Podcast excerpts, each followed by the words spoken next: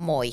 Tämä on Sijoitusovi-podcast, jossa puhutaan asuntosijoittamisesta ja vaurastumisesta. Tai niin kuin mä sanon mun kavereille, niin tämä on asuntosijoituspodcast, jossa puhutaan jonkun verran myös asuntosijoittamisesta. Sijoitusovi-podcastin äiti ja isä on sijoitusovi.com-sivusto, joka on tarkoitettu asuntosijoittajille ja sellaiseksi aikoville – Sijoitusovikomista sä löydät artikkeleita, oppaita, työkaluja, haastatteluja, inspiraatio, kaikkea mitä sä tarvitset fiksun asuntosijoittamisen tueksi. Jos sua siis kiinnostaa asuntosijoittamiseen liittyvät asiat, niin tilaa tämä kanava itsellesi, niin tiedät, mikä on asuntosijoittamisessa tärkeää just nyt. Tässä jaksossa mä haastattelen bisnesenkeli Kim Väisästä, joka on myöskin Asuntosalkku Oyn hallituksen jäsen.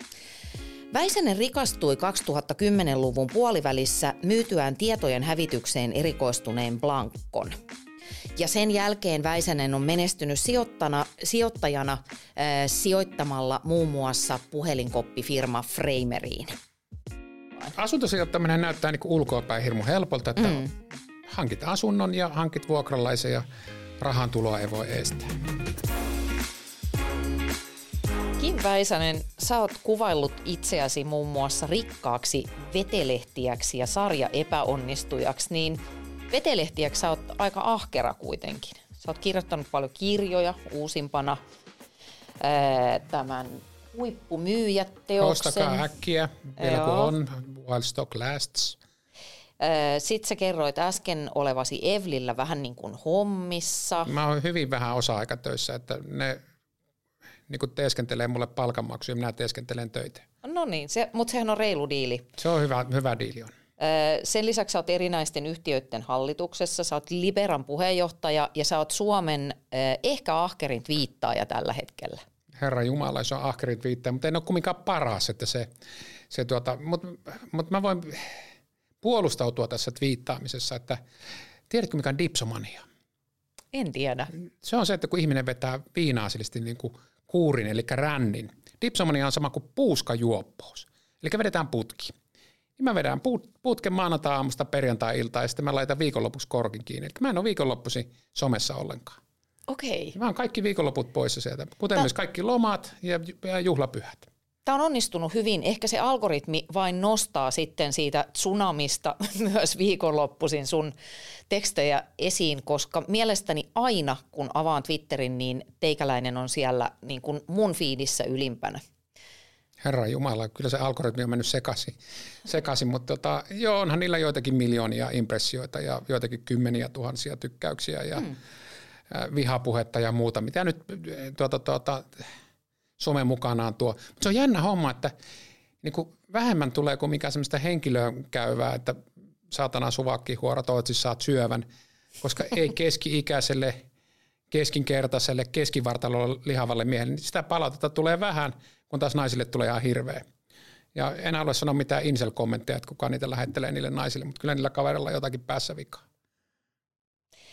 Ähm, Susta tuli koko kansan tuntema miljonääri sen jälkeen, kun sä olit mukana Leijonan luola TV-sarjassa, niin mitä siitä reissusta jäi mieleen? Olipa ihanasti koko kansan tuntema. Vähän niin kuin Toivo Sukari ja Speedot ja Seiskan kansi, kuulosti just siltä. Mitä siitä jäi siitä reissusta? Mm. No ehkä siitä jäi semmoinen, että oltiin viime kesänä Kuopiossa puolison kanssa yhden yön staycationilta, mentiin mökiltä ja lapset dumpattiin mummille – ja sitten kävellään, niin kuin, siellä on yksi hyvä ravintola Kuopista, yksi, no ehkä paras ravintola, Musta Lammas. Ja lähdettiin sitten hotellilta, oli aika kuuma ja paidanappia piti olla auki ja kävellään ylämäkeen ja huomata, että kello on muuten jo kuusi ja meidän piti olla siellä ja yritetään sille reippaasti kävellä, niin siinä on savolaismies, nuorehko savolaismies, joka katsoo minua ja sanoo, että onko se Väisänen itse? Et niin kuin, ei Helsingissä ketään kiinnosta leijonaluolla, mutta maakunnassa aika monta on kiinnostunut ja missä tahansa on käynyt, niin yleensä joku tulee louskuttamaan poskea ja sanoo, että miksi olit niin julma ja hymytön ja ilkeä ihminen. Sitten mä sanon aina vaan, että tuottaja, tuottaja vaatii. Vetäydyn kaikesta, kaikesta vastuussa. Lotalle terveisiä. Okei, eli sä oot Kuopiossa iso, no, iso nimi. No maakunnassa vaan ilmeisesti katsotaan vähän enemmän tämmöisiä tiettyjä realyyttiä ehkä siellä se kynnys tulla ihmiselle juttelemaan on pienempi.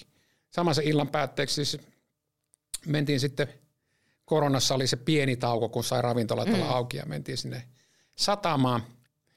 Kyllä siellä aika moni, monessa pöydässä piti käydä istumassa ja keskustelemassa. Joo. Sitten Leinaluosta on kuitenkin kolme vuotta taitaa olla aikaa. Mutta ilmeisesti joku oli kattonut ne. Mä katoin jokaisen jakson. Se, oli, se on musta... Hyvä, mä en katsonut kuin yhden. Okei, joo, mutta itseään ei, se onkin hirveetä siis.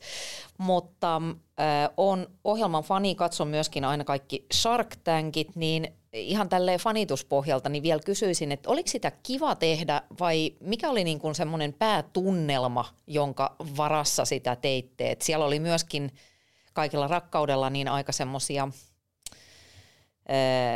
Keskeneräisiä? Niin, ideoita. Se oli kivasti sanottu. Joo, no se keskeneräisyys johtui siitä, että siinä oli äh, kanava- ja tuotantoyhtiö ja formaationmistajan kerran oli, niillä oli vähän jotakin ongelmia sen sopimuksen aikaan saamiseksi. Sitten se hakuaika jäi aivan liian lyhyeksi. Ja kun hakuaika on lyhyt, niin tulee tyyliin vähän reilu sata hakijaa, noin niin kuin pyöreästi, ja sitten pitää 70 valita. Ja sitten taas Jenkeissä mm tulee 700 miljoonaa hakijaa, niistä otetaan seitsemän. Joo. Niin, niin siinä on se ero, että et se vaan niinku, se materiaali jää, jää vähän kaposeksi. Tästä viimeistä tuotantokaudesta, joka teki ilmeisesti niin paljon tappioita, että sitä ohjelmaa ei enää ikinä tehdä. Sitä on tehty tyyli aina seitsemän vuoden välein. Aina joku saa huijattua jonkun kanava, että hei, kokeillaanpas leijonan luola. Sitten ei helvetti, miksi me kokeiltiin tätä. Niin, niin tuota, tuota, sitä ainakaan nyt en tiedä, että olisi Rikulan salkussa yksi ilmeisesti, jossa menee ihan hyvin. Joo. But too early to call. Että jos sitä on kolme vuotta ja tämmöisen startup voi mennä semmoinen 7-10 vuotta, että, että sitä tulee jotain. Jostakin tulee seitsemässä vuodessa 7 miljardia. Ei kylläkään kovin monesta. Monesta, niin tuota, tuota, toivon, että joku niistä onnistuu. Kuinka monta kertaa viikossa ihmiset mankuu sulta sijoitusneuvoja tai ihan vaan rahaa? No, otetaan kolmesta syystä yhteyttä. Yksi on se, että halutaan multa rahaa. Kakkonen se, että halutaan aikaa. Ja kolmonen se, että halutaan aikaa ja rahaa. Että sä oot tälle päivälle, tätä kuvataan niin kuin alkuiltapäivästä, niin kolmas. Että kyllä niitä on aina sähköpostia katsonut, mutta kyllä sielläkin varmaan on niitä. Sanotaanko, että useampi per päivä, josta mä ehkä käyn mm. läpi yhden per päivä ihan sillisesti lähes ajatuksella. Sitten nyt mä oon tehnyt, mä oon sijoittanut 33 firmaa ja reilusti kahdeksan numeroisen summan rahaa. Että kyllähän niitä jonkun verran on tehty, tehty tuota, ja toivotaan, että sieltä tulee vielä jotakin. Mm. Et startup-sijoittamisella voi tehdä ison omaisuuden, kun pienen omaisuuden, kun aloittaa isosta. Hyvin helppoa. Joo. Sä puhut rahasta tosi avoimesti ja sä oot yksi harvoja suomalaisia rikkaita, joka ei ole peitellyt sitä, että rahaa on, niin – Mä oon yrittänyt kyllä peitellä, mutta jos joku kysyy, että onko sitä, niin on sitä vähän. Yritä vähän enemmän, jos toi on sun tavoite. Ja. Miten toi päätös syntyi, että onko sä ihan tietoisesti ajatellut, että sä et niin kuin hyssyttele missään kaapissa, vaan annat niin, kasvon mielestä, vaurust, vaurastumiselle? Ei, mun mielestä, mun mielestä niin kuin, ei vaurastumisessa ole mitään hävettävää. Mm. Ja tuota, jos suomalaiset olisivat päättänyt tuossa 1900-luvun alkupuolella, että ei vaurastuta, niin ei meillä olisi tämmöistä elintasoa se elintaso, mikä meillä nyt on, niin ihmiset on päättänyt vaurastua. Ja edesmennyt Kirsi Paakkanen, joka teki aivan loistava ura, josta hauska fakta, että hän oli reilu 60, kun hän oltti Marimekossa. Hän oli pikkusen enemmän tehnyt ennen sitä. Niin, niin hänestä sanottiin, että kun hän syntyi 1929, niin hän syntyi köyhään perheeseen. Kaikki Suomessa syntyi käytännössä 1929 maaseudulla köyhään perheeseen. Mm. Pois lukien ne muutamat, joilla oli viisi lehmää. Ja musta hauskaa, että aina joku, joku keksii, siis viimeksi oliko vasemmistonuoret, että sadan prosentin omaisuusvero yli viiden miljoonan euron omaisuudelle. Sitten mä ekana mietin, että onkohan tämä niin inflaatio korjattu, että sitten kun olisi seuraavana vuonna se olisi 5 miljoonaa 100 000, että otaisiin inflaatiokorjaus.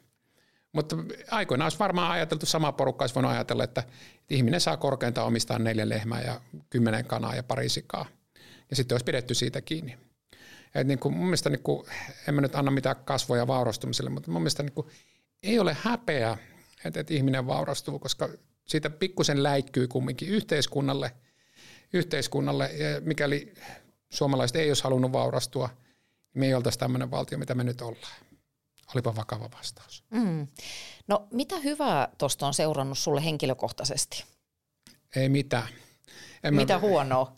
No ei siis, tota, kuten sanoin, että jos ihminen soittaa mulle ja se on ihan täysin tuntematon, mä tiedän, mikä asia hänellä on. Mm. Eikä kukaan soita, että Kim, että sä oot kiva kaveri, että tarjonpa sulle lounaa.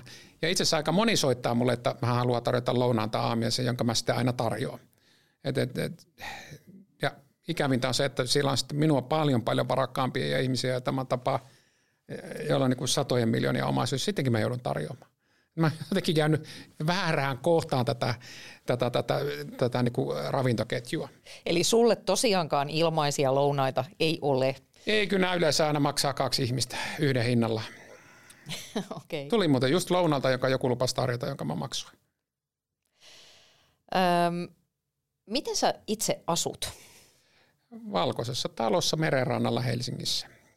Mä oon semmoinen Kuusisaaren pohjoiskarjalainen, mutta mä aina tätä nauhoitetaan tai kuvataan töölössä, niin mä pidän itseäni henkisesti töölöläisenä, vaikka mä oonkin, tai henkisesti, henkinen pohjoiskarjalan töölöläinen.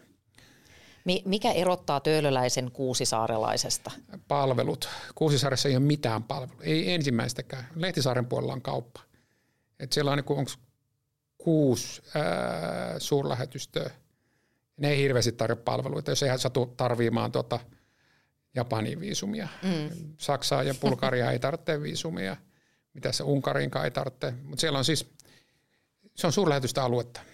Harvoja paikkoja Helsingissä, jossa voi asua omarantaisella tontilla, eli ei ole mikään vuokratontti eikä mikään pyörätie edestä. Et, et, jos tykkää paikasta, jossa ei ole palveluita, niin Kuusisaari on oikein hieno. Saa olla rauhassa. Saa olla rauhassa. Äh, millainen oli sun ensiasunto? Ensiasunto. Puhutaanko me nyt siitä, siitä missä mä oon vanhempien kanssa asunut vai itse asiassa? Sitten kun muutit pois kotoa. Mä asuin soluasunnossa. Ja musta on jännä, että nykyisin soluilla on semmoinen niin kuin täysin negatiivinen hmm. klangi. Kukaan ei halua solussa. Mikä on jännittävämpää, että asua täysin tuntemattomia ihmisen kanssa samassa kämpässä. Mä asuin siellä useamman vuoden.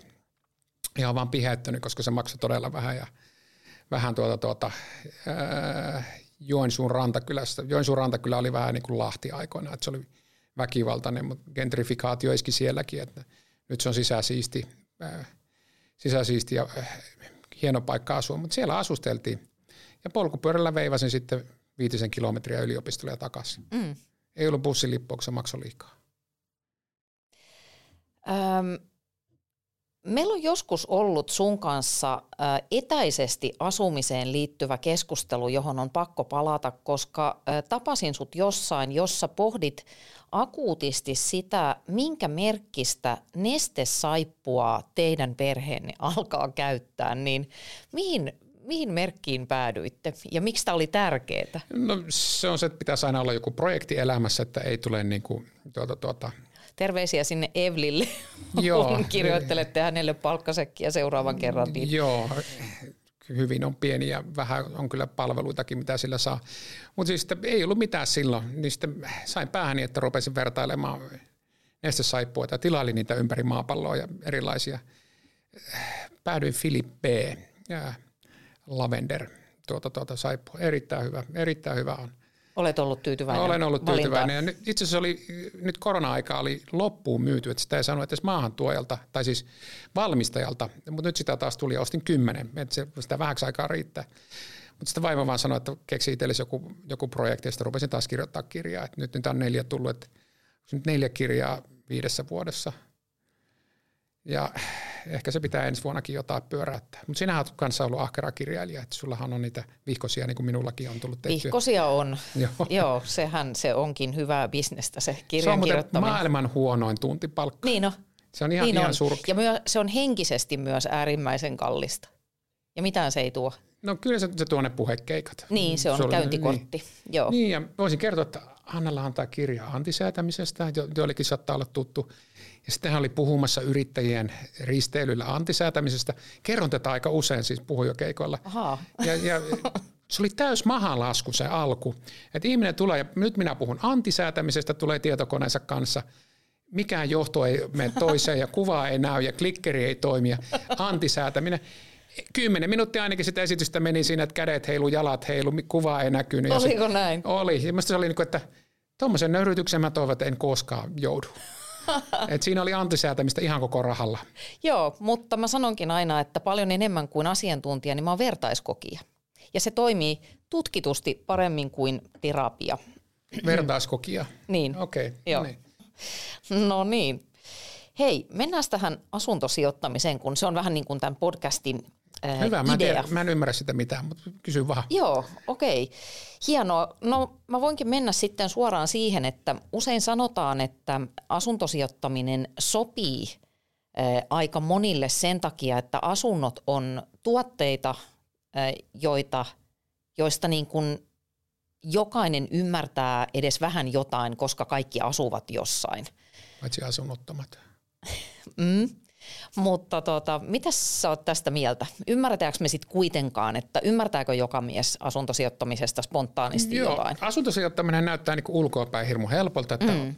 hankit asunnon ja hankit vuokralaisen ja rahan tuloa ei voi estää. Mutta siinä on sitten hyvä pitää pari asiaa mielessä, että jos se kämppä on tyhjänä yhden kuukauden, niin se on vuosituotosta pois 8, piste, mitä sitä tulee 3 prosenttia noin pyöreästi. Yksi kuukausi tyhjänä. Ja sitten keskimääräinen asunto, ää, tuota, sanotaan, että asuntosijoittamisen, eli vuokraamisen keskituotto on siellä, riippuu vähän paikasta, 4, 5, 6 prosenttia.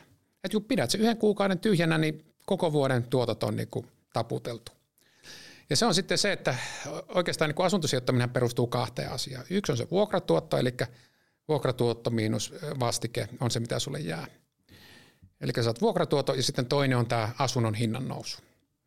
Ja Timo Metsälä just sanoi, että ää, taitaa olla noin kuusi, tai sanoi, että tasan kuusi kaupunkia on niin Suomessa, jossa voidaan olettaa, että pitkä, pitkällä aikavälillä ne asuntojen hinnat nousee. Niin sitten se tarkoittaa sitten, että sulla on assetti, joka tuottaa ainoastaan sen vuokratuoton, mutta sä et voi laskea yhtään sen asunnon arvon nousulle. Ja mä oon siis, katso eniten ehkä olevani kotoisin Outokummusta tai niin kuin onkin, siellä on kaikki koulut käynyt, koulut käynyt ja äh, no asunut vähän vähemmän aikaa kuin Joensuussa. Äh, mutta tämmöinen varakas vetelehtiä, niin se asiat toimii niin, että vanhemmat pyytää sulta asioita, etkä sinä vanhemmilta. Ja sitten Faija saa jotenkin pääset, että sä voisit ostaa meille Outokummusta asunnon keskustasta. Jonka tein, ostin sitten asunnon. Katsoin tuossa, mutta miten muuten kävi viime vuonna, siis tämä asunto on muutama vuoden vanha, että mm. mitenkäs Outokummu ää, asuntomarkkina eli. Pataan tuli vähän reilu neljännes asunnon arvossa, siis keskimäärin. Outokummussa viimeisen 12 kuukauden aikana asuntojen arvo oli pudonnut sanotaan 26,4 prosenttia. Voi olla vähän epätarkka prosentti. Niin se tarkoittaa sitä, että jos me olisi ostanut 100 000 euron asunnon, mikä on muuten Outokummussa tarkoittaa 304 omaa kotitaloa järven rannalla. Oikeasti? Ja saanut, no suurin piirtein niin. siis, siis ne on hyvin edukkaita, edukkaita niin tuota, tuota, tarkoittaa sitten, että sen vuoden jälkeen siitä olisi noin 75 000 euroa jäljellä. Mutta tiedätkö mitä? Se tulee jatkumaan myös seuraavana vuonna se 25 prosenttia tai 20 prosenttia. Ja kaikkein paras esimerkki on yksi opiskelukaveri on Juuasta kotosi. Ja tuota, tuota, hän oli ostanut sitten rivitalo kaksion. Ei ihan Juuan keskustasta, jos Ju, Juuassa voi nyt keskustaa sanoa oleva, vaan vähän niin kuin, ihan pikkusen niin keskusta ulkopuolelta. Se kysyi multa, että Kim, arvaa paljon maksu. Rivitalo kaksi. Haluatko Anna arvata paljon maksu rivitalo kaksi? No mä sanoisin, että 22 000. 8 000. Mitä? Joo, hän osti se ihan vaan varastoksi. Et siinä on pieni tuota toi yhtiövastike, kun niistä tulee niinku golf-osakkeita tietyillä paikakunnilla niistä mm. asunnoista. Et jos rupeat niinku asuntosijoittamiseen, sijoittamiseen, niin tota, kannattaa niinku miettiä sen, että et mitä sä lasket kummankin komponentin varaan. Se vuokratuoton varaan ja sen asunnon arvon kehittymiseen. Ja joissakin paikoissa käy silleen, että se asunnon arvo todellakin on 8000, että sulla on rivitalo kaksi ja siinä on se 55 neliöä sauna. Sitten se on kahdeksan tonnia. Se on kahdeksan tonnia ja se on tragedia. Että jos mm. siinä on jonkun ihmisen oikeastaan koko elämän säästöt kiinni.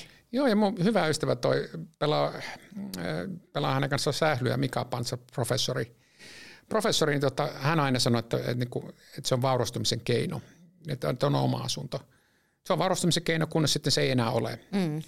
Et niin kuin, jos katsotaan niin kuin taaksepäin, niin kuin tästä taaksepäin, niin asunto on ollut hyvä sijoitus. Ensinnäkin sä et maksanut vuokraa ja sun omaisuus on niin kuin kasvanut.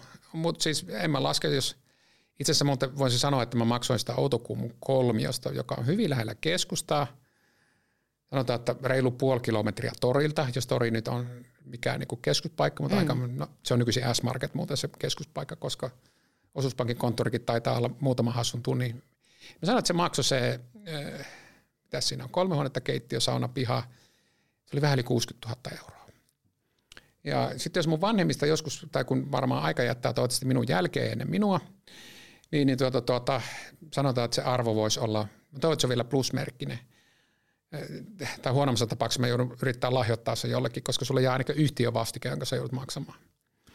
Et niin kuin asuntosijoittamisessa niin kannattaa olla hyvin, hyvin tuota, tuota, tarkka.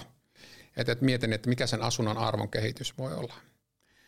Voihan se olla siis, ja Janne Kataja ja tuota, tuota, Aku, niin nehän tekee tuota, tuota, myös asuntosijoittamista. Ja sitten Janne Kataja sanoi, että hänelläkin on Joensuussa, ei kun Outokummussa siis asunto. Ja hän sanoi, että niin, että hän saa niin kuin, sieltä tullut päälle, niin oliko se 25 prosentin tuottoa. tuottoa tuota, mutta hän myös ymmärtää sen, että tuota, sen asunnon arvo tulee joskus olemaan hyvin lähellä nollaa tai miinusmerkkiä. Mm. Eli sitten pitää sillä aikaa, kun siinä on äh, niin kuin vuokralaiset, niin ottaa siitä se ilo irti, minkä sitä voi ottaa. Öm, näetkö mitään mahdollisuutta siihen, että joskus tapahtuisi liikahdus toiseen suuntaan? Että yhtäkkiä se kahdeksan tonnin kaksio, niin sen arvo alkaisikin jostain syystä nousta?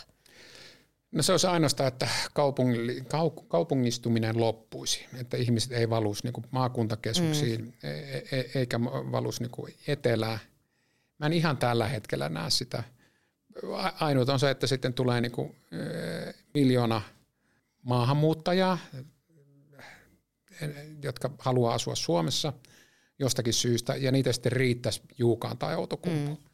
Mä en ihan heti vielä näe sitä. Mä pikkusen vielä – pitää mennä jonkun verran merenpinnan nousta, että sieltä tulee siis semmoista maksukykyistä porukkaa, että 8 tonnia muuttuu vaikka 16 tonniksi. En, en jaksa. No joo, mä oon niin kaikissa asioissa väärässä muutenkin. Että, mm. Mutta joo, olisi mielenkiintoista nähdä.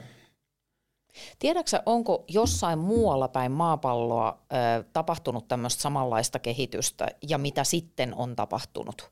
No kaikkiallahan se on tapahtunut se, että ihmiset haluaa asua kaupungeissa. Sehän on niin ihan niin kuin, mm megatrendien megatrendi. Ja se onkin jännä, että, että niin kuin kylä niin kuin asumismuotona on maailman ensimmäinen sosiaalinen media. Mm. Eli ihmiset on muuttanut kyliin ja halunnut olla toisia lähellä ja keskustella ja juoruilla ja tehdä. Ennen kuin me aloitettiin tämä nauhoitus, niin me juoruiltiin hirveästi. Kaikille vaan niille, jotka korvia kuumotta, niin terveisiä. Tiedätte kyllä, että teistä on puhuttu. Mutta siis tota, vaikea on kuvitella, että ihmiset haluaisi muuttaa asumaan huonojen palvelujen äärelle jonnekin skutsiin. Niitäkin on. Mm. Ja on niitä, jotka haluaa tehdä kesämökiltä töitä. Mutta tota, että onko niitä tarpeeksi, niin en mä, en mä jaksa uskoa. Ikävä kyllä. Vaikka miten aluevaaleja kehiteltäisiin, että kepu voidaan pitää vallassa, mm. niin kyllä vaan pitkä ajan megatrendi on se, että ihmiset haluaa asua toisten ihmisten lähellä. Sitten ne, en tiedä, oletko lukenut Hotakaisen uusimman tarinan, mutta siinä on niin virkistysalue ja kaupunki. Niin siinä kaikki ihmiset pakko siirretään – maakunnasta ja maaseudulta kaupunkiin. Joo. Ja se todella hieno dystopia on kehitetty siihen. siihen tuota, tuota, ei ihmisiä voi väkisin äh, muuttaa kaupunkiin, mutta ei niitä voi väkisin siirtää maaseudulle. Mm. Mutta se on jännä homma, että niinku, esimerkiksi Lieksassa on ollut niinku, äh, vastaanottokeskuksia ja sitten kun niitä on tutkittu, niin siellä on ollut ihmisiä, jotka on todella siis pitäneet siitä. Että et, niinku, he on viihtynyt siellä ja monissa, niin siis nämä maahanmuuttajat. Maahanmuuttajat niin. tai joku närpiö, että ne tykkäisi asua siellä Joo. ja heille muuttuu se tai heille muodostuu yhteisö sinne, mutta sitten jos ei töitä, niin ne, niitä on vaan pakko mm. lähteä, että menee sitten Turkuun, Tampereen, Helsinkiin, kyllä, kyllä. Vantaalle. No Espoossa ei varmaan mene, kun sillä on niin kallista ja hirveästi velkaa niin kuin Vantaallakin. Mutta se sinne vaan pikkuhiljaa valuu sieltä sitten. Sä oot Asuntosalkku Oyn hallituksessa, niin miltä maailma näyttää sieltä käsin? Millaista strategiaa te toteutatte no meidän strate- meillä on hyvin, hyvin yksinkertainen strategia, että, että käytännössä sijoitetaan pääkaupunkiseudulle ja Tallinnaan. Ja nyt on sijoitettu Tallinnaan todella paljon, siis miljoonia, että pitäisi meillä rupeaa olla 600 asuntoa siellä. Miksi on järkevää sijoittaa Tallinnaan? No tällä hetkellä tietysti en voi sanoa lukuja, mutta kun katsotaan, että mikä on sijoitetun pääoman tuotto, niin se on Tallinnassa parempi kuin Helsingissä. Ja se on jännä homma, että sitten kun keskustelu oikein kovien asuntosijoittajien kanssa, niin sanoo, että uudet avaukset on semmoisia, että vuokratuotolle laske, lasketaan niin kuin yhden prosentin tai kahden prosentin tai harvinaisessa tapauksessa kolmen prosentin tuotto. Ja loput on sitten kädet kyynärpäitä myöten ristissä, että toivotaan, että se asunnon arvo nousee. Ja siitä tulee se. Jos mä katson, että mä oon sijoittanut, anna tämmöisen, niin kuin, tämmöisen niin kuin, tuota, tuota, vertailuluvun, että kun mä sijoitin asuntosalkuun osakkeeseen, niin se asuntokannan arvo oli 100 ja nyt se on noin 150. Eli niiden asuntojen arvo on noussut. Ja tämä on tapahtunut siis... Hyvä strategia. niin, jos olisi tapahtunut 50 vuoden aikana, niin se olisi niin. aika huono strategia, no, mutta tämä on tapahtunut siis 2014, 15, 16. Mm. Että asuntojen arvot on noussut. Ja se on mennyt niin oikeaan suuntaan. Mutta on, se, se on hieno, hieno ollut seurata sieltä käsi, että asuntomarkkinaa, varsinkin sitä polarisaatiota. Että, että kannattaako olla asuntoja Turun, varu, va, mikä Varissuolla, mm. kannattaako olla Vantaan Tammistossa, vai kannattaako olla Tallinnassa. Niissä on hirveä ero. Ja oikeastaan niin kuin mikä tahansa sijoittaminen, jos puhutaan sijoittamisesta, niin loppujen lopuksi on vain niin yksi määrä, ja se on sijoitetun pääoman tuotto.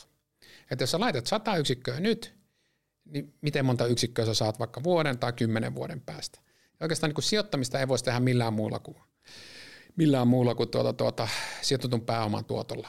Et, et, niin kuin, jos sä sijoitat A, niin sä saat vaikka ykkösen, mutta jos sä sijoitat B, saat kakkosen. Niin aina kannattaa valita B. Ja sitten seuraavana tulee, että okei, mitkä riskit niihin liittyy. Ja se on se niin kuin hyvä puoli ää, asuntosijoittamista. Asunnon arvo harvoin menee nollaan.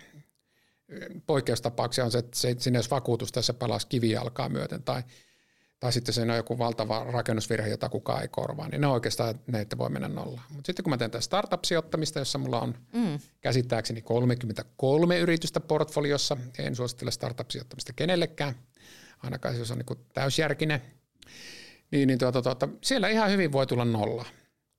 Ja sitten mä oon sijoittanut startuppeihin sijoittaviin rahastoihin, mikä on vielä niin kuin typeryyden huippu. Että et se, niin kuin, että sijoitat startuppeihin niin on jo huonoa, mutta sitten että sijoitat niin kuin, rahastoihin, joka sijoittaa startuppeihin, niin siinä on vielä, joku ottaa vielä sun rahojen hallinnoista niin kuin, varahoitopalkkio, hallinnointipalkkio.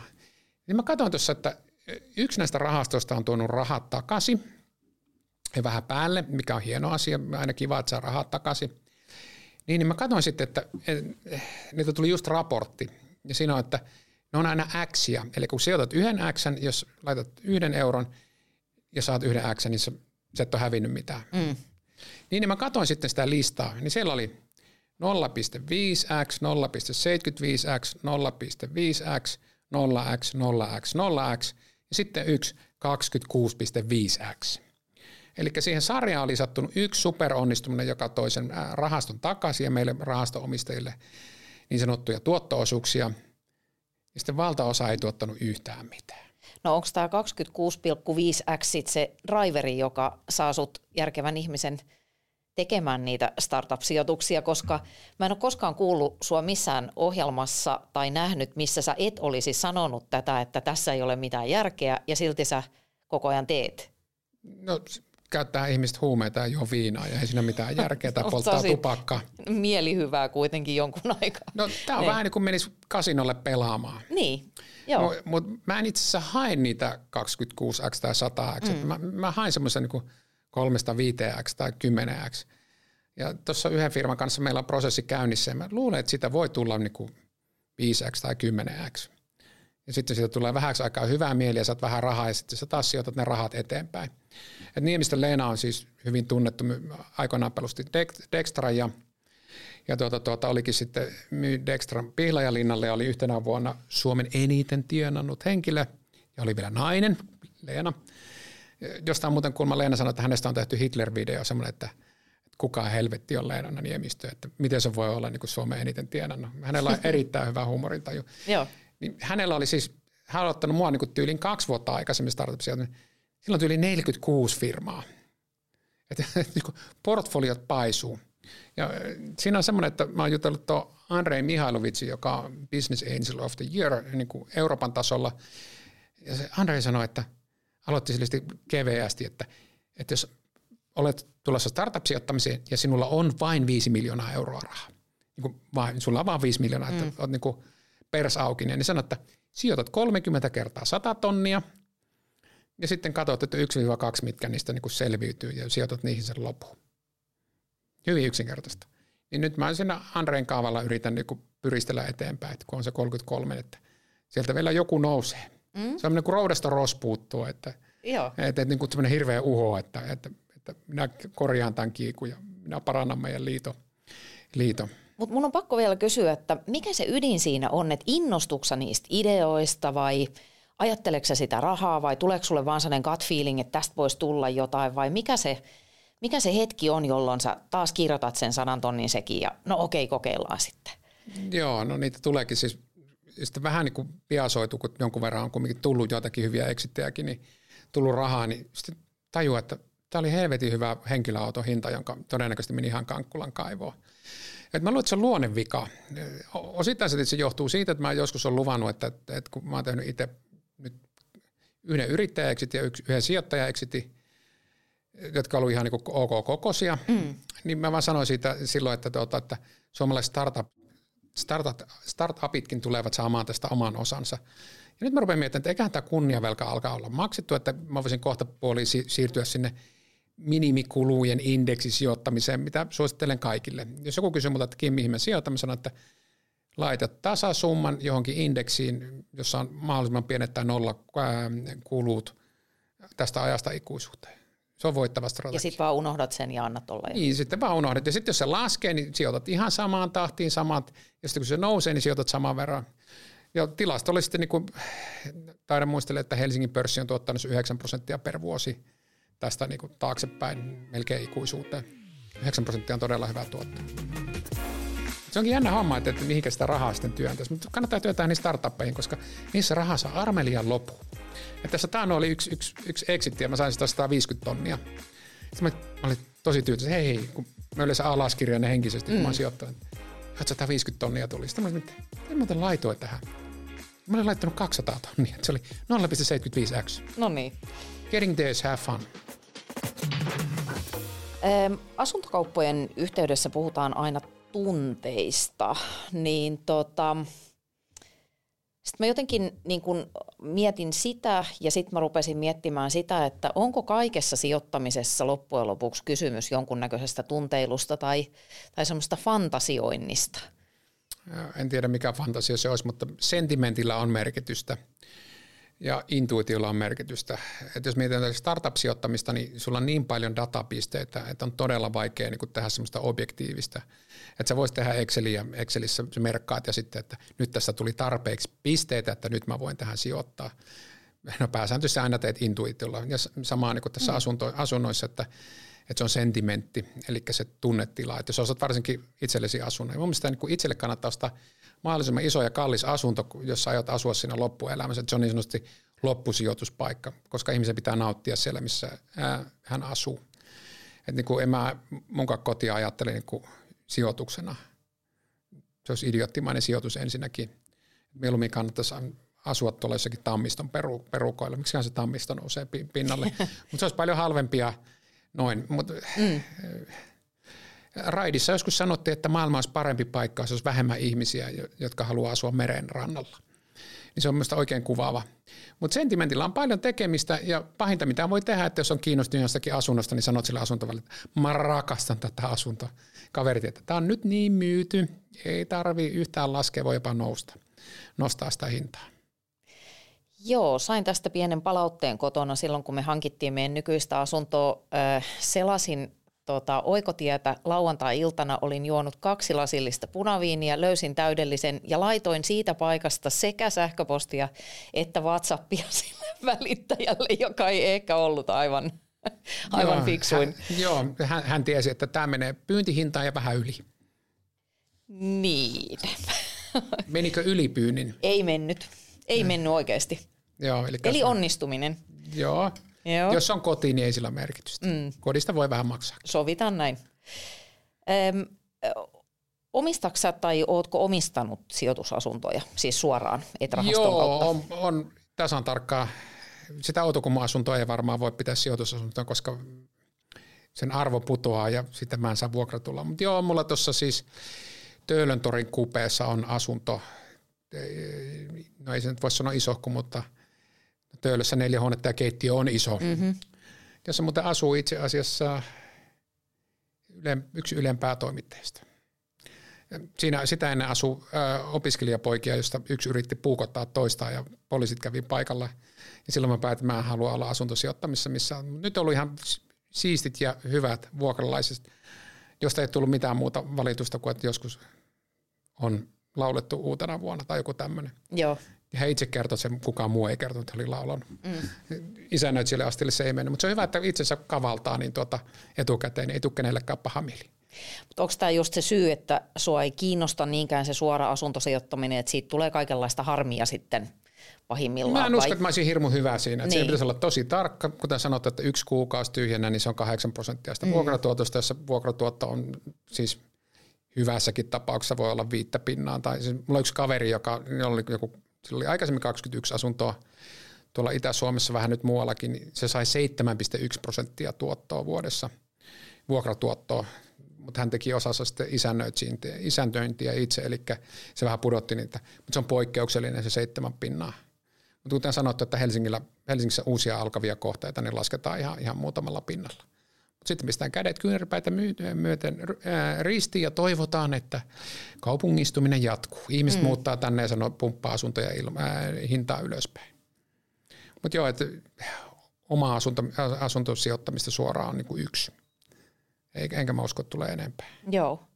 No jos sun olisi jostain syystä pakko alkaa ostaa asuntoja, niin mihin sä kiinnittäisit huomiota? Et jos sä vähän nyt tässä konsultoisit jotakuta, joka ajattelee, että pitäisikö kaikesta tästä varoittelusta huolimatta ruveta, niin mihin kantsii kiinnittää huomioon? No varmaan se, että onko se asunnon arvo, tuleeko se jatkossa nousemaan vai laskemaan. Että se on ihan olennainen osa. Jos sä tiedät, että se laskee, niin sitten se pitää heijastua jollakin tavalla vuokratuottoon. Ja sitten, että varsinkin jos et, et tee sitä niin sanotusti omasta taseesta, omasta pussista, niin kannattaa vähän miettiä, että, että jos korkotaso onkin nollan sijaan viisi, niin mitä se asunto sitten tuottaa, vai tuottaako se mitään. Ja se on se jännä homma, että, että niin kuin ihmiset ei tajua sitä, että, että jos vaikka kiinteistövero vedetään tappiin, niin sehän tekee vain yhden asian. Tiedätkö, mikä se yksi asia on? Se laskee sen asunnon arvoa. Kun vero nousee ylös, asunnon arvo, Totta. ja, ja tämä on todella mm. vaikea – hahmottaa, mutta tästä on olemassa niin kuin Suomessa tasan yksi käytännön esimerkki, ja se on Lehtisaari, jossa seurakunnat omistaa maapohjan ja talot on rakennettu vuokramaalle. Niin siellä käytännössä niin kuin huonommassa tapauksessa 400 000 euron asunnosta on tullut 200 000 euro arvoinen vaan sillä, että se maapohjan hinta nousee. Eli huonommassa tapauksessa niin sä maksat, niin kuin, ei tarvitse olla iso asunto, niin sä maksat maanvuokraa 800 euroa asunnosta per kuukausi.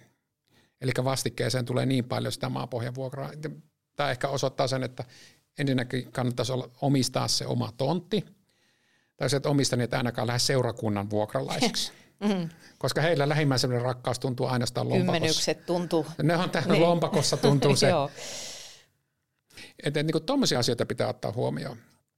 Ja sitten se, että kyllä siihen liittyy työtä että jos sä et niinku jaksa tehdä sitä, että etsit aina uutta vuokralaista. Ja nyt sitten kun moni tuttavakin osti nyt tässä ennen koronaa, pre-korona osti kämppiä ja osa laittoi Airbnb ja osa teki mitä tahansa. Ja sitten ne on huomannut, että itse asiassa se mun kuvittelemaan vuokrataso, niin samalla vuokratasolla tarjotaan vähintään yhtä hyviä kämppiä ja monta, monta kymmentä. Että, että voi olla vaikea saada hyviä vuokralaisia ilmeisesti vuokrataso ei niin kuin viime päivien tai siis viime viikon tietojen mukaan ei ole hirveästi laskenut, mutta se, että asunnot on vähän pitempään sitten vuokraamatta, eli Joo. ei löydy sitä. Ja yksi kuukausi 8,3 pinnaa. Kaksi kuukautta kun pidät, niin saat nykyään aika monta vuotta eteenpäin, että muutaman prosentin tuotolla. Tai sitten se asunnon arvon pitää nostaa paljon. No mitä sä muuten neuvoisit niitä ihmisiä tekemään, joilla on nyt se omistusasunto, ehkä jopa sijoitusasunto siellä jossain haja-asutusalueella, jossa se muuttoliike suuntautuu selkeästi poispäin? Voiko vielä pelastaa jotain? No ensinnäkin on se, että kannattaisi pitää niistä hyvistä vuokralaisista kiinni. Että jos, jos tiedät, että on hyvät vuokralaiset, niin nyt on tehty esimerkiksi sitä, että ei ole tehty indeksikorotuksia tai niin kuin, on niin kuin pidetty hyvistä vuokralaisista kiinni, eli heitä ei ole ainakaan niin kuin röyhkeillä hinnankorotuksilla, vuokrankorotuksilla niin kuin ajettu muualle. Niin se on yksi asia. Toinen on sitten, että tiedän esimerkiksi Lehtisaaresta ihmisiä, jotka hyppäs, kun ne huomasivat, että tämä tilanne tulee kriisiytymään, niin ne myy sitten 400 tonnin kämpiä 300 tonnilla. Ne otti 100 kiloa kuokkaan ihan vain sen takia, että parempi tehdä nyt. Nyt, nyt saattaa olla vain 200 nyt se arvo. Mm. Ja sitähän on riidelty, itse varmaan riidellään vieläkin jossakin oikeudessa, tätä, tätä Lehtisaaren maanpohjan vuokran korotuksia. Joo. Se on niin kuin never ending story. Helsingin, kaupung- Helsingin seurakunta teki jonkunnäköisen sovittelun 80 vuodeksi, mutta se on niin kuin asunnossakin 20 000 vuotta aika lyhyt aika. Että 20 vuoden päästä taas nousee ja mihin se nousee. Ja mm. sitten Vantaa taitaa vieläkin jatkaa taistelua vuokralaistensa kanssa tuolla oikeudessa. No sit mua kiinnostaisi myöskin sun mielipide tästä flippaamisesta, joka on nyt trendannut tässä viime vuodet. Eli ostetaan huonokuntoinen asunto tai ainakin pinnoiltaan huono ja rempataan se ja tuota, laitetaan markkinoille. Niin onko sulla jotain näkemystä siitä, että... Niin, jos sulla ei ole minkäännäköistä kyvykkyyttä tehdä itse niin kuin flippaamista. Tällä hetkellä niin kuin osaavasta työvoimasta on hirveä pula. Niin jos katsotaan niin kuin omakotitalon rakentamista, kaikki on noussut. Materiaalit noussut hirveästi, työvoiman hinta on noussut hirveästi, työvoiman saatavuus on huono, materiaaleja on. Jos olet laskenut sen sille, että mä flippaan tämän kämpän, että joku ulkopuolinen tekee ja tekee tämän, niin voi olla ensinnäkin vaikea saada, tai sitten ne sun alkuperäiset laskelmat ei pidä mitenkään paikkaansa. Mutta jos niin kuin, mä tiedän ihmisiä, jotka on tosi käteviä käsistään, että ne niin tekee uusia lattioita, vetää mm. laminaattia tai muuta, niin kuin työpäivän päätteeksi ja maalailee seinään noin päin, niin good for them. Mutta se, että jos niin kuin pitää ns. Niin vieraalla teetättää, niin voi olla, että se flippaaminen ei ole hirmu hyvä. Ja sitten paitsi Helsingissä aika paljon tullut nyt markkinoille noita Airbnb-kämppejä, jossa on niin kalusteet ja Joo. kaikki ihan viimeisen päälle. Viimeisen päälle. Niin pitäisi aina tietää, ketä vastaan sä kilpailet sun Twitter-profiiliin on kiinnitetty semmoinen twiitti, jos, johon sä oot kirjoittanut näin, että vaurastumisen neljä kuoleman syntiä. Yksi, vaurastunut henkilö on väärä. Kaksi, vaurastuminen on tapahtunut väärillä keinoilla. Kolme, vaurastumisesta ei ole maksettu tarpeeksi veroja. Neljä, vaurastuminen on muilta pois. Niin mihin näistä sä oot syyllistynyt itse? Ihan, ihan kaikki. Et niin kuin näinkin kyvytön kaveri ensiksi on tuota, tuota, pystynyt vaurastumaan, niin se on väärä henkilö. Numero yksi. Mikä oli numero kaksi? se on tapahtunut väärillä keinoilla. Joo, no viekkaudella no, ja vääryydellä. Se on viekkaudella ja vääryydellä, että kun on pyörittänyt itse ekaksi softafirmaa ja sitten ollut esimerkiksi vaikka Frameryssä, johon kukaan ei uskonut ja sijoitti pääomaa ja teki puhelinkoppeja, sekin on väärä, eikö? Täysin väärä tuota, tuota, keinot on ollut vääriä. Ja musta niin tämä, että tapahtunut väärillä keinoilla niin on ihan kaikkein paras esimerkki Björn Varuus. Ja, ja se, siinä menee niin todella pitkä, pitkä tuota tarina, että on ollut jotain äh, emupuskureita ja EU-puskureita ja jotain muita, ja ne jollakin tavalla on vaikuttanut siihen sitten, kun tuota, tuota, Jörn on ruvennut pääomasijoittajaksi ja äh, hän on saanut assetteja väärää hintaa ja sitten on ollut vielä kaiken lisäksi Sammossakin ja kaikkea muuta. Hänen liitetään kaikki ne, että, että mitään rehellistä ei ole tehty se on jännä homma, että sitten monet on maksanut hänen investointipankkirit äh, niin kuin kyvystä ihan hirvittävää huomattavia summia rahaa ja ollut hirmu tyytyväisiä. tyytyväisiä. Sitä paitsi Sammo myynti tanskalaisille, niin kuin, oliko se Sampo silloin nimeltään? Mm, oli se varmaan, joo. joo. Niin, niin tuota, tuota, ennen kuin sitä tuli Danske, niin sehän myytiin ihan pöyrisyttävää ylihintaa, joka oli varmaan suomalaisille osakkeenomistajille, niin kuin ne hakka vieläkin nahkarukkasia yhteen. Et, siihenkään siihenkään hän niin lämpenisi.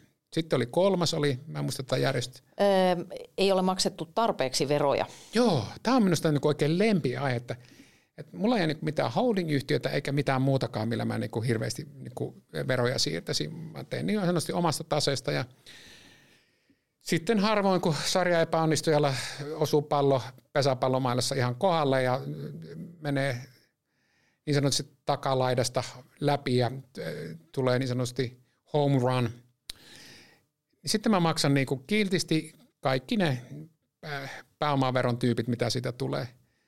Sitten mulle sanoi, että sä oot niin harjoittanut veronkiertoa. Että mä oon niin maksanut kaikki niin määrätyt verot ilman, että on tehnyt mitään verosuunnittelua. Niin se on veronkiertoa. Mä on hyvin vaikea sitä niin ymmärtää, että, että niin kuin, okei, että mä sanon, että mikäli se veroaste oli liian matala, niin ole hyvä ja menet äänestät kuule mm. valtaan semmoisen puolueen, että kyllä varmasti tuntuu. Että, että tämmöinen veroaste, no, että aika moni on noudattanut sun neuvoa. Joo, meillähän on semmoinen vasemmistolais äh, vivahteinen hallitus, jos näin voisi sanoa tällä hetkellä. Mutta mut se on kyllä jännä, että, että vaikka sä maksat kaikki verot, mitkä laillisesti pitää, niin siltikin et ole ei riitä. Ei riitä. Mm. Ja sitten mä oon yrittänyt selvittää tätä siellä Twitterin puolella, että kertokaa mulle mikä on oikea veroaste. Ja mä oon keksinyt sen. Tiedätkö mikä se on? Se on enemmän. Se on ihan sama, että se on n plus 1. Jos se on 50 prosenttia, pitää olla enemmän. Se on aina vain enemmän. Mä en tiedä, niin kuin, olisiko se 100 prosenttia riittävä, mutta siitä on sitten tämä Astrid Lindgrenin tapaus, kun hänen marginaalivero oli 102 prosenttia. Siitä löytyy Wikipedia-artikkeli. Siellä maksettiin siis tota, jonkunnäköisiä ennakkoveroja. Hän oli yli 100 prosentin veroaste. ja hän äh, kirjoitti sitä äh, kirja, joka on joku Pomperi Rossa. Mä en muista, miten se menee ruotsiksi. Semmoisen kirjan, joka osaltaan äh, oli aiheutti sen, että Ruotsissa vaihtui hallitus, että kun hänellä oli yli 100 prosentin veroaste. Tänään ainakin Wikipedia väittää. Ja Wikipedia ei ole koskaan väärässä. Noin. Ja meillä oli neljäs. Öö, se on muulta pois, Joo, jos joku tää, vaurastuu. Joo. Joo. Ajatellaan tällaista, että se, että toi tarkoittaisi, että maailman rahamäärä on vakio, eikö? Mm. Että se olisi aina joltakin poissa.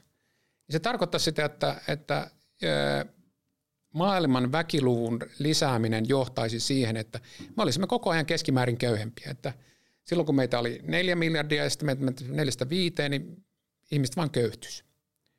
Sehän ei pidä ollenkaan paikkaansa, että siis rahan, luo, että rahan luontia on koko ajan. Että on mahdollista, että niin kuin joku vaurastuu eikä se ole toisilta pois. Että niin kuin me ollaan äh, ihmiskuntana vauraampia. Ja tuota, viimeistä jos ottaa, että niin kun se on joltakin poissa, niin otetaan taas se, vaikka se Kirsti Paakkasen 1929, niin jos se olisi ollut aina joltakin poissa, niin meillä olisi vaan niin nyt enää yksi lehmä ja mm. kolme kanaa ja yksi sorkka sitä sijasta jäljellä. Tapoinko mä ne kaikki? Öö, joo. Toi, sä jaksat kyllä uupumatta käydä tätä debattia esimerkiksi siellä Twitterissä ja vaikka sieltä niin kuin siinä Liberan puheenjohtajan roolissa, niin – Sä oot siis päättänyt valita tämän taistelun. Niin, niin siis tota, mä puolustan ihmisten vapautta ja oikeutta rikastumiseen tai vaurastumiseen. Rikastumisella on väärä klangi, se on huono vaurastumiseen. Ja pahimpia on mun mielestä semmoiset, jotka on niinku itse saanut sen, että niillä on se ää, iso asunto, eli hän on tehnyt luovutusvoittaja pääsääntöisesti, että heillä on iso asunto, heillä on marpejan kämppä, vene, kaikki muu, mitä omaisuutta ihmisellä voi olla – ja sitten hän sanoi, että nyt perässä tulijoiden verotusta voisi reilusti nostaa. Mm. Et kun minä olen jo tällä puolella rajaa, niin perässä tulijat voi maksakoon. Ja musta se on niin kuin, mä, mä en niin kuin voi käsittää sitä, että sä saat niin kuin se yhden kotijuoksun ja tuota, tuota, sen jälkeen sitten sanoo, että maksakoot muut enemmän veroja, että kun mulla on jo nämä. Että voidaan nostaa pääomaveroa tai voidaan nostaa tuloveroa tai ihan mitä tahansa kiinteistöveroa – Eli he kun on saanut itse, niin he ei enää välitä muista. Ja mä oon taas toisinpäin, että mun mielestä tämä nykyinen veroaste on ihan jees. Voisi olla alempikin, mutta se on ihan jees. Ja mun mielestä, jotka tulee mun jälkeen tälle vaurauden lähteelle juomaan, niin heille se sallittakoon, eikä mä halua heille korkeampia veroja. No tuota, uskoksa, että nämä asenteet vaurastumista kohtaan lientyy vai eletäänkö me päinvastoin semmoisessa maailmassa, missä nämä vastakkainasettelut – kärjistyy tässäkin mielessä entisestään. No, jos lähdetään tästä, tästä kateusteemasta, niin suomalaiset mm. ei ole yhtään sen kateellisuus kukaan muu. Ja tätä mä oon kysynyt, kysynyt monelta hyvin koulutetulta äh, akateemiselta ystävän, niin ei löydy yhtään tämmöistä niin legitiimiä tutkimusta, joka osoittaisi, että suomalaiset on kateellisimpia kuin jonkun muun maan ihmistä. Joo, Mutta mä, löytyy kaksi niin. maata, jossa on samanlainen ajatus, että äh, hollantilaiset, tai siis alankomaalaiset ja australialaiset – heillä on sama usko, että me ollaan kateellisempia Joo. kuin muut, mutta nekään ei ole. Joo, mä itse asiassa juuri törmäsin jossain tähän Hollantiin, joka tuntui jotenkin randomilta. Ne on kuitenkin suurta kauppiaskansaa ja muuta, niin Joo, mutta ei nekään ole siis, ei, ei, ei me olla siis niin kuin kateellisia. Et, ei, ei semmoista kannata ajatella. Ei, ei meillä ole kateutta. Mm. Ja sitten, että mitä tulee vaurastumiseen, niin jo, mennään taas sinne Kirsti Paakkasen aikoihin niin, tai syntymäaikoihin, niin me ollaan valtavan vauraita verrattuna siihen.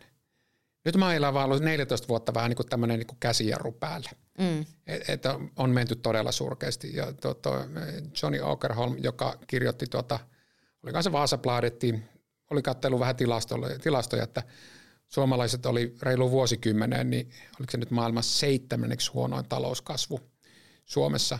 Ja sitten nousi aivan älytön älämölö noin vuosi sitten. Ja nyt mä näin semmoisen, että viimeiset kymmenen vuotta suomalaisen talouskasvu oli ollut 0,8 prosenttia keskimäärin per vuosi. 0,8 kuulostaa tosi pieneltä. Ja sitten mä niin ihan rupesin miettimään, mitä mm. se on ollut historiallisesti. Ja löydin kaikkein vanhin, minkä löysin, niin oli 1890 vuosi 2000, 110 vuotta, niin suomalaisten talouskasvu oli ollut keskimäärin 2,4 prosenttia vuodessa. Ja sekin kuulostaa pieneltä, eikä mm. 2,4, ei se ole, koska ra- raja menee siinä, että mikäli talouskasvu on noin 2,3 prosenttia vuosisadan ajan, niin talous kymmenkertaistuu. Eli jos me lähdetään siis ää, ää, 1921 ja me leikataan siitä 2021. Jos me lähdettiin siellä viidestä lehmästä, niin 2,3 prosenttia riittää siihen, että meillä on 50 lehmää jokaisella. Että on se niin valtava nousu. Eikä ne prosentit tarvitse olla isoja.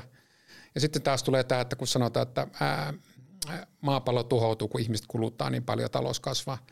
Jo tällä hetkellä palvelut, se, että me käydään hiustenleikkauksessa, ainakin mm. toinen meistä, tai käydään hieronnassa tai personal trainerilla tai mitä tahansa palvelua me käytetään, niin on kaikessa talouskasvusta 75 prosenttia.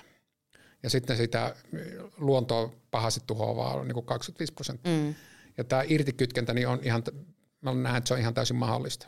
Koska meillä kaikilla on sitä rojua niin paljon, että, että mihin me käytetään rahaa, me käydään, me käydään syömässä, pidetään itsemästä huolta, käytetään erinäköisiä palveluita. Ja sitten tulee niin kuin nykyisin talouskasvu. Öm, kuinka tietoisesti sä oot tavoitellut vaurastumista omalla kohdalla? Et jos sä meet niin kun aikakoneella taaksepäin sinne opiskelijasoluun, niin oliko sun mielessä se, että oli. tonne mä haluan? Oli. Joo. Tämä oli ihan siis täysin, niin kuin, en mä vaan tiennyt, että miten se onnistuu. Mutta mä olin vaan päättynyt, että, että niin kuin, raha ei tee onnelliseksi, mutta täys varattomuus ja rahattomuus tekee onnettomaksi. Että jos ihmisellä ei ole niin kuin perustarpeisiin varaa, niin, niin on hyvin vaikea toimia hyvin. Ja tästä on niin kuin paljon tutkimusdataa, että jos ihmiseltä puuttuu niin kuin kaikki perusedellytykset elämässä, niin se niin kuin viime kädessä heijastuu hänen aivoihinsa mm. asti. Että se nähdään jo aivokuva, että hän on niin kuin elänyt tämmöisessä puutteessa. Joo, se ilmeisesti jopa periytyy. Joo, ja sitä nähdään niin seuraavaan jopa kolmanteen sukupolveen asti. Joo. Mutta eh, tietysti keittiöpsykologina, mihinkään muuhun mulla ei ole koulutusta, niin, mä muistelen, että mun vanhemmat, kun mä olin pieni, ne riiteli rahasta. Ää, rahasta. Mm. En, en mä mun vaimon kanssa viitelle rahasta ollenkaan, kun emme tarvitse.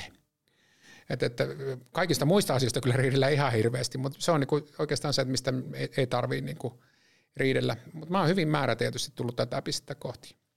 Ja nyt mä oon miettinyt sitten, kun on vähän omaisuutta, että miten mä niinku antaisin vaan periksi, enkä mä yrittäisikään edes kasvattaa sitä varallisuutta. Että jossakin vaiheessa mä laskin, että että tästä oletettu 80 vuoden eli-ikä, että mä voin tuhlata se 400 000 euroa vuodessa, vuodessa tuota, että pääoma ei tuota mitä, niin kuin, mitä sitä nyt tulee, vähän reilu tonnin per päivä ja ihan hyvin riittäisi. Mutta sitten mä, jos mä niin hakisin sille pääomalle minkäännäköistä tuottoa, niin se, siinä olisi muutama huono puoli. Yksi, yksi huono puoli on esimerkiksi se, että kun mä oon mukana näissä startupeissa ja muissa yrityksissä, se, että mäkään en yritä, niin, niin tarkoittaa sitten, että – ne firmat ei kasvasi, ne ei työllistäisi, ne ei tuottaisi niin kuin verotuloja jne, niin se on aika huono, huono oikeastaan kaikkien kannalta. Ja sitten toisaalta, että kyllä varmaan yhteiskunta enemmän hyötyy siitä, että, että, että mun pääoma tuotto on positiivinen kuin negatiivinen. Jos on negatiivinen, niin mähän saan siitä siis tuota, luovutustappioita, joilla mä saan sitten itselleni tuota, veronpalautuksia. Saan muuten viime vuodelta 60 tonnia vähän yli takaisin. Se johtui vaan, että oli pari todella huonoa sijoitusta. Että katsotaan, että 20 ja 21 oli mulle huonoja vuosi, mutta 2022 on mun vuosi. Okei. Okay. Asuntosijoittaminen on taitolaji. Kun tarvitset asuntoon hyvät vuokralaiset, vuokraturva auttaa. Öm, silloin kun sä et ollut vielä varakas, niin oliko sulla jotain sellaisia haaveita, että sit kun mulla on rahaa, niin sit mä ostan sitä tai mä teen tätä? Mulla on ollut aina rahaa. Siis, vaikka mulla ei ollut rahaa, niin mulla oli rahaa. Siis tota, mä oon ollut hyvin säästeliäs ja millä ihminen oikeasti vaurastuu, niin se lykkää juuri tämän hetken mm. Himojaan jonnekin tulevaisuuteen. Vaurastuminen on sen, että sä osan tuloista tai omaisuudesta säästät ja laitat sen johonkin, joka kasvaa korkoa. Ja korko kasvaa taas korkoa korolle. Niin, niin tota, mä en oikeastaan siis ollut lapsuuden jälkeen niin koskaan, että siis opiskeluaikoina, niin mä en ole ollut tuota varaton, varaton oikeastaan missään mielessä. Mä olin niin kesätöissä ja mä olin Hartwallilla linjan varressa ja kun kesällä tehdään limparia, niin niin sanotut niin kuin vakka, vakkari, vakkariduunarit oli kesälomilla ja saatiin tehdä ihan valtavasti tuota, niin kuin ylitöitä. Kyllähän niitä kuitenkin tehtiinkin. Että siis niin kuin, äh, mä tein harvemmin, mutta yksi kaveri Risto teki jonkun verran enemmän, niin tuli aamu täyttöön, eli kun linjat rupeaa pyörimään, mm. joku menee sinne val- varmistelemaan, että, että niin kun sitten muut tulee seiskaksi, niin mennään, mennään puolikuuteen töihin, ollaan puolikuudessa seitsemän, sitten tulee vakivuoro, teet seitsemästä kolme, ja sitten vielä kun on vähän porukkaa, niin jäät iltavuoroon, eli että oot seitsemästä kymppiä. Sitten sä niin repeatillä vedät sitä, ja sitten rupeaa tulemaan niin kertoita kertoimen päälle – sitten tehtiin urakkatöitä ja muita, niin aina oli rahaa. Ei ollut niin tili ei ollut tyhjä. Sitten kun asustelee solussa ja syö punalappuisia tuotteita, niin sehän on kun laittaisi rahaa pankkiin. Mutta sitten oliko mulla jotain haavetta, että, että mitä mä ostan. Mm.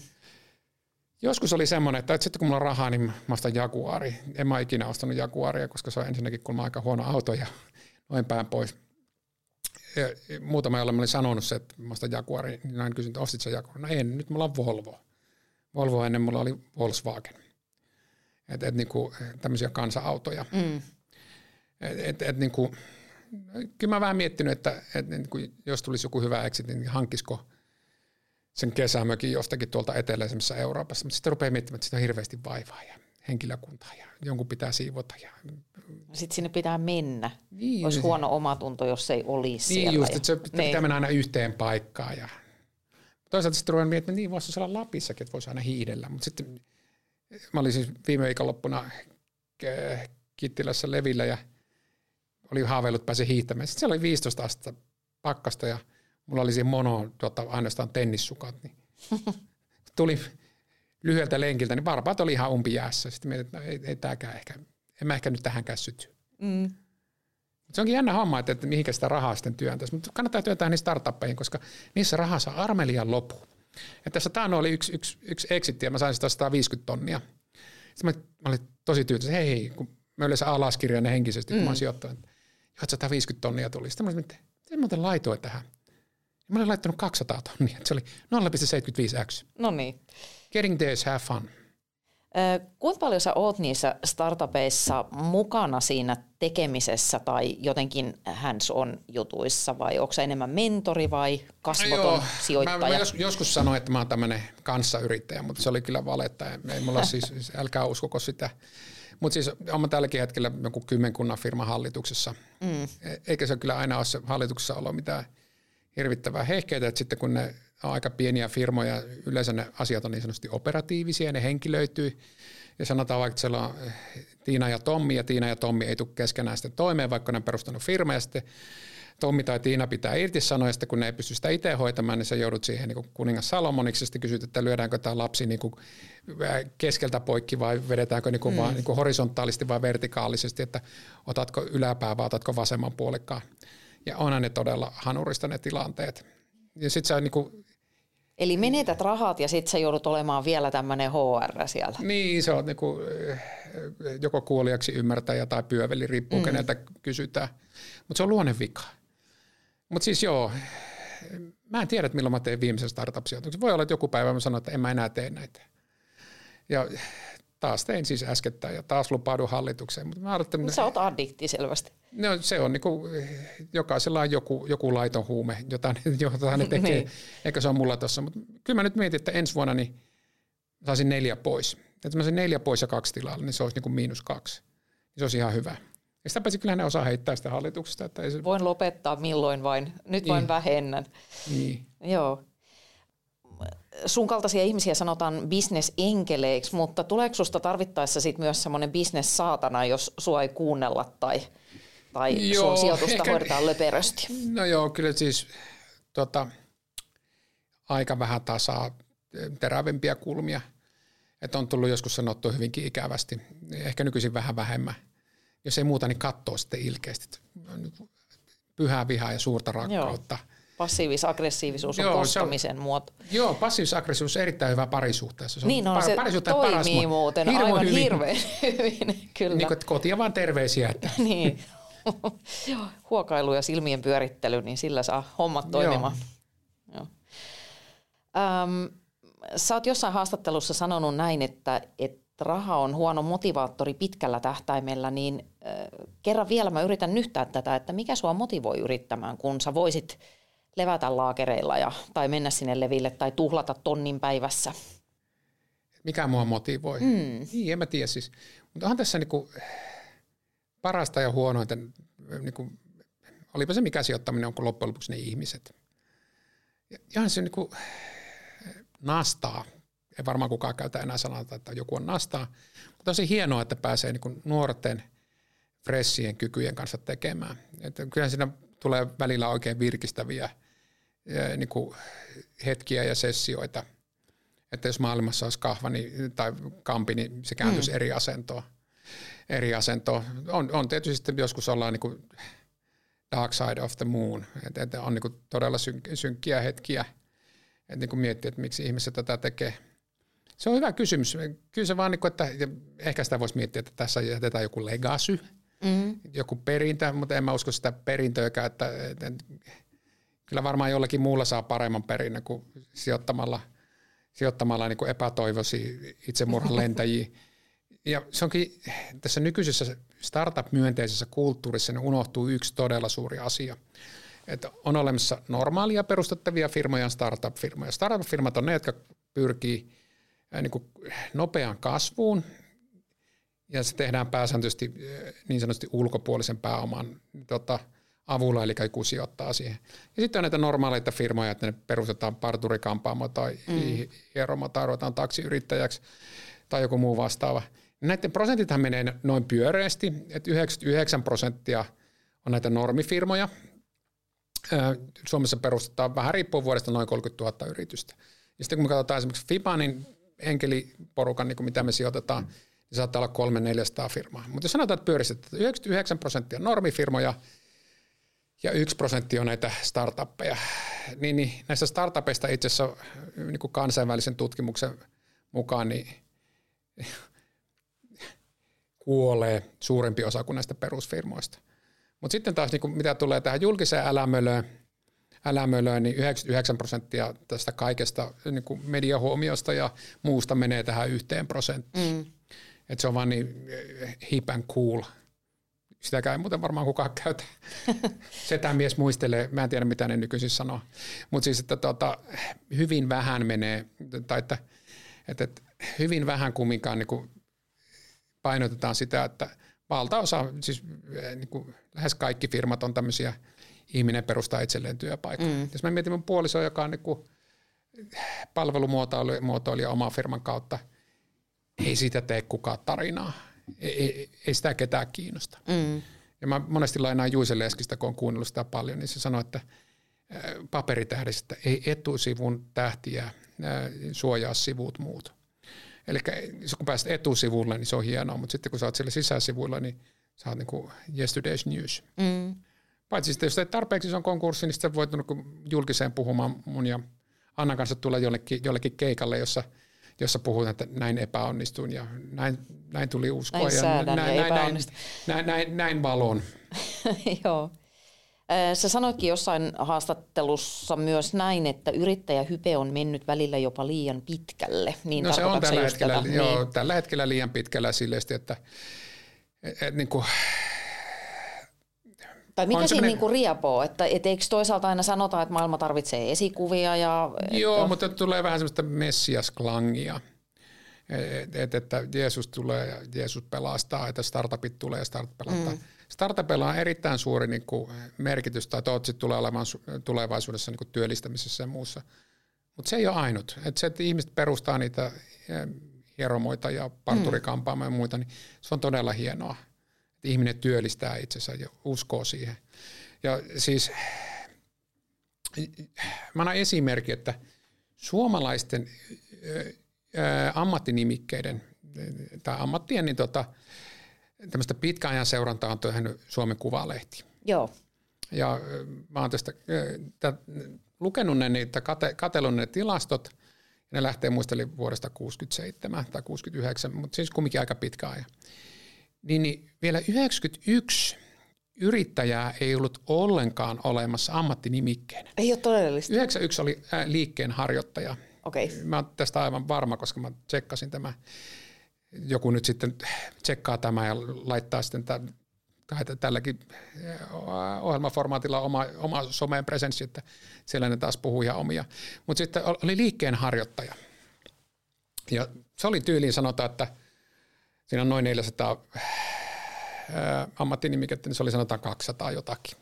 Joo. Se oli keskiarvon huonommalla puolella. Mm. Nyt viimeisin mikä on, yrittäjä on siellä ää, 29, eli reilusti parhaassa 10 prosentissa fysioterapeutin ja terveyskeskuslääkärin välissä. Ja sitten, että mitä Kova. tulee yrittäjien narinaa, että meitä ei arvosteta – se on täysin kukkupuhetta. Suomalaiset arvostaa yrittäjiä. Okei, voi olla joku Lee Anderson ja Sanna Marin, jotka sanoo, että yrittäjät on meille niin tärkeitä, mutta kaikki näkee, että ne valehtelee niin paljon kuin ehtii. Ja seuraavassa lauseessa ne sanoo, että mutta heidän verotusta pitää reilusti nostaa, koska he loisii täällä eh, yhteiskunnan maksamilla työntekijöillä ja terveydenhuollolla ja kaikilla muulla. Mutta siis yrittäminen on kokenut renessanssi. Yrittäjät on niinku, ollaan päästy sieltä Akit Propi-ajoilla, jossa laulettiin, että laulettiin aika ikävästi yrittäjistä eh, tai yrittäjyyteen viittaavista asioista. Niin tämä on tuonut sen mukana, että, että niinku, nyt kun yrittäjyys on niinku hirveässä renesanssissa ja se on siellä parhaassa kymmenessä prosentissa, niin se houkuttelee yrittämään ihmisiä, jotka katsoo vaan tuota, tuota, vaikka ää, Supercelli, Ilkka Paanasen mm. ja Mikko Kodisoja menestystä. Ja he ei halua mitään muuta kuin heidän menestyksen, heidän rahan, maineen ja kaiken muun. Ja he lähtee niin kuin yrittämään pelkästään rahasta. Niin, että ra- ajatellaan, että yrittäminen on niin kuin äkkirikastumisen keino. Ehkä. Joo, joo, mäkin, siis m- mullekin joku sanoi, että kun sä oot tuommoinen äkkirikastuminen, niin, että mä aloitin 96 ja exit tuli heti 2014. Että mun mielestä siinä kumminkin meni semmoinen vajaa 18 vuotta. Et, et, niin kuin, ei se ihan, ihan niin kuin yö, yli, yö yli tapahtunut. Okei, oli siinä yrittämisessäkin viimeiset vuodet ihan niin kuin rahakkaita sinänsä, että ei se se NS Exit, mikä tuli, niin tota, tota, ei se nyt hirveästi mitään muuttanut. Jos, no joo, silloin ostettiin se talo sieltä merenrannalta.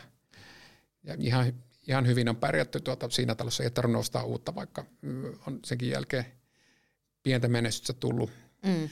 Mutta asun, asuntoihin muuten liittyy semmoinen jännä fakta, että jos kysyy ihmiseltä, että onko sulla oikein kokoinen asunto, niin se on N plus 1. Jokainen ihminen sanoo, että mä toivon, että mulla olisi yksi huone lisää. Jos sulla on kolme huonetta, niin se haluaa N plus 1, eli neljä. Jos sulla on viisi, niin se haluaa yhden. Ja mä en tiedä, mitä, miten meillä on niin virallisia huoneita, sanotaan vaikka niitä kuusi tai mm. seitsemän. Mm. Minusta olisi hyvä, että niitä olisi N plus 1. eli taas puuttuu niin. yksi. Jos se yksi olisi, niin todennäköisesti mä olisin sen päälle yhden se kannattaa miettiä, kun tekee asuntosijoittamista, että mikä on oikea koko. Öm, mä muuten tunnen ton Suomen Kuvalehden sen listauksen tuskallisen hyvin, koska ö, tähän mennessä tämä muuttaa vähän niin kuin, tämä nostaa mun itsetuntoa, koska tähän mennessä kaikki mun ammatit on olleet siellä niin kuin sen viimeisen kymmenen joukossa.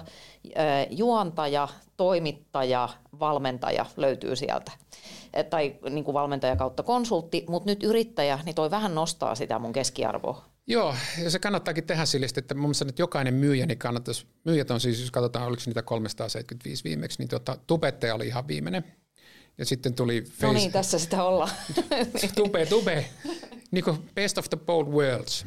niin, että se oli tubettaja, sitten oli niin kuin feissari, eli kadulla myyjä, puhelimyyjä ja muita. Joo. Jos myyjä haluaa itselle arvonantoa, niin ei kannata sanoa myyjäksi, vaan sanoa, että mä yrittäjä.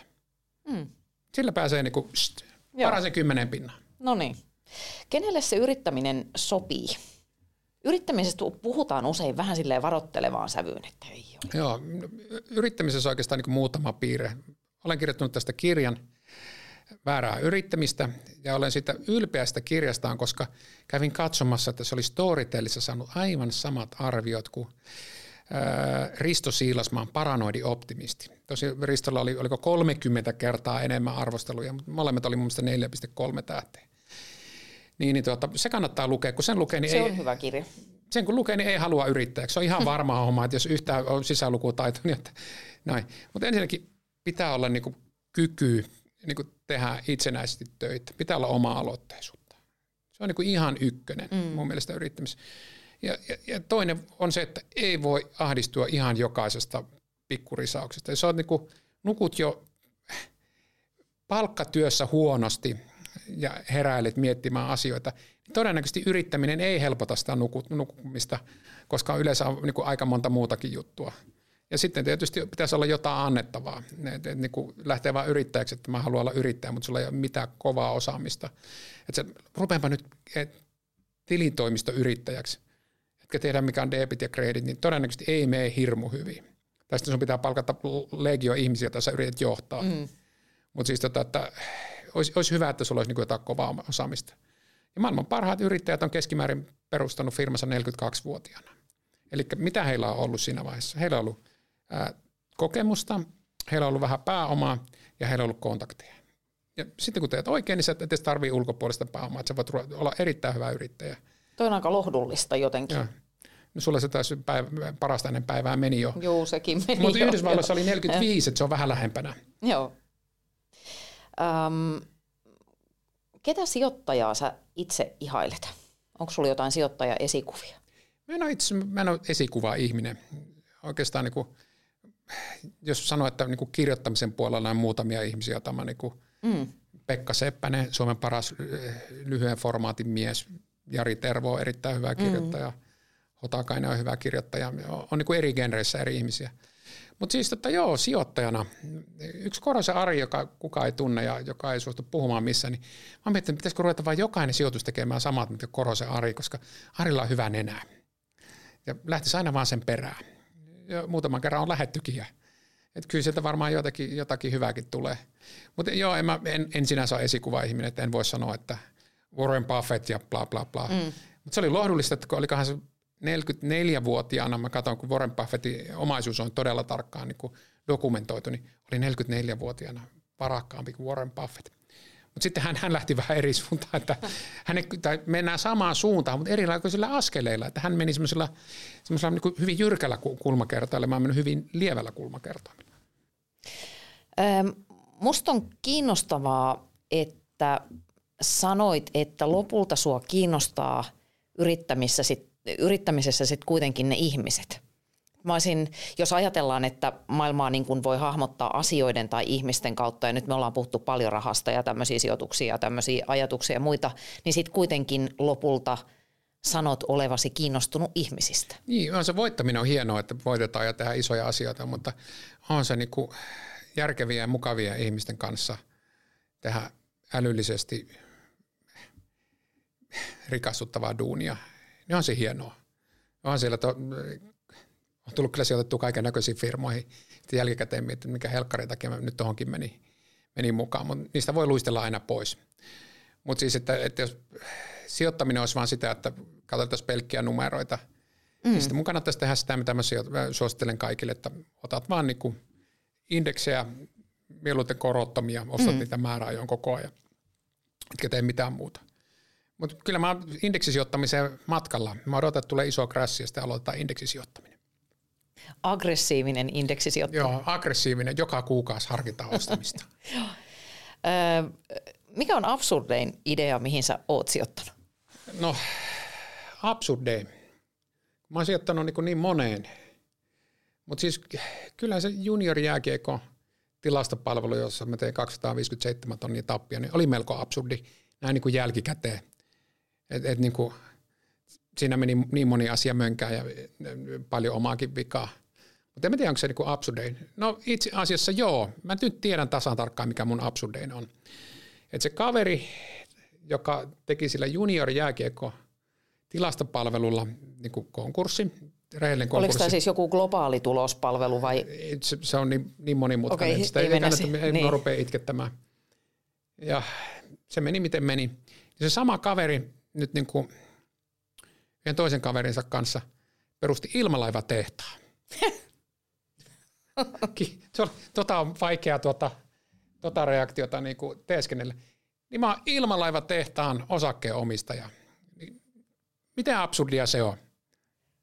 no words, tason absurdia. Joo, mutta kato, kun tekee yhden, yhdet kupit niin saman kaverin kanssa, niin ei se toinen voi epäonnistua.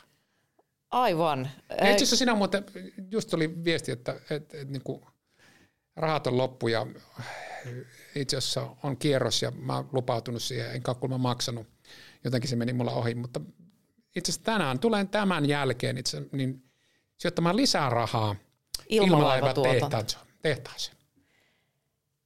Tämä alkaa olla melko hyvä hetki lopetella tämä haastattelu, mutta tähän loppuu vielä muutama ihan tämmöinen lyhyt kysymys. Onko tämä niinku tämmöinen äh, Arto Nyberg-tyyppisiä lyhyitä? No hiukan joo. Öm, mikä on sun paras investointi, jos ei asuntoja ja autoja lasketa? No asunto, kun autohan on todella huono sijoitus. niin. et, et se arvo. Kyllä paras sijoitus on, niitä on kaksi. Toinen on kouluttautuminen, että on käynyt kouluja vähän, loistava sijoitus, ja toinen on se, että lukee asioita.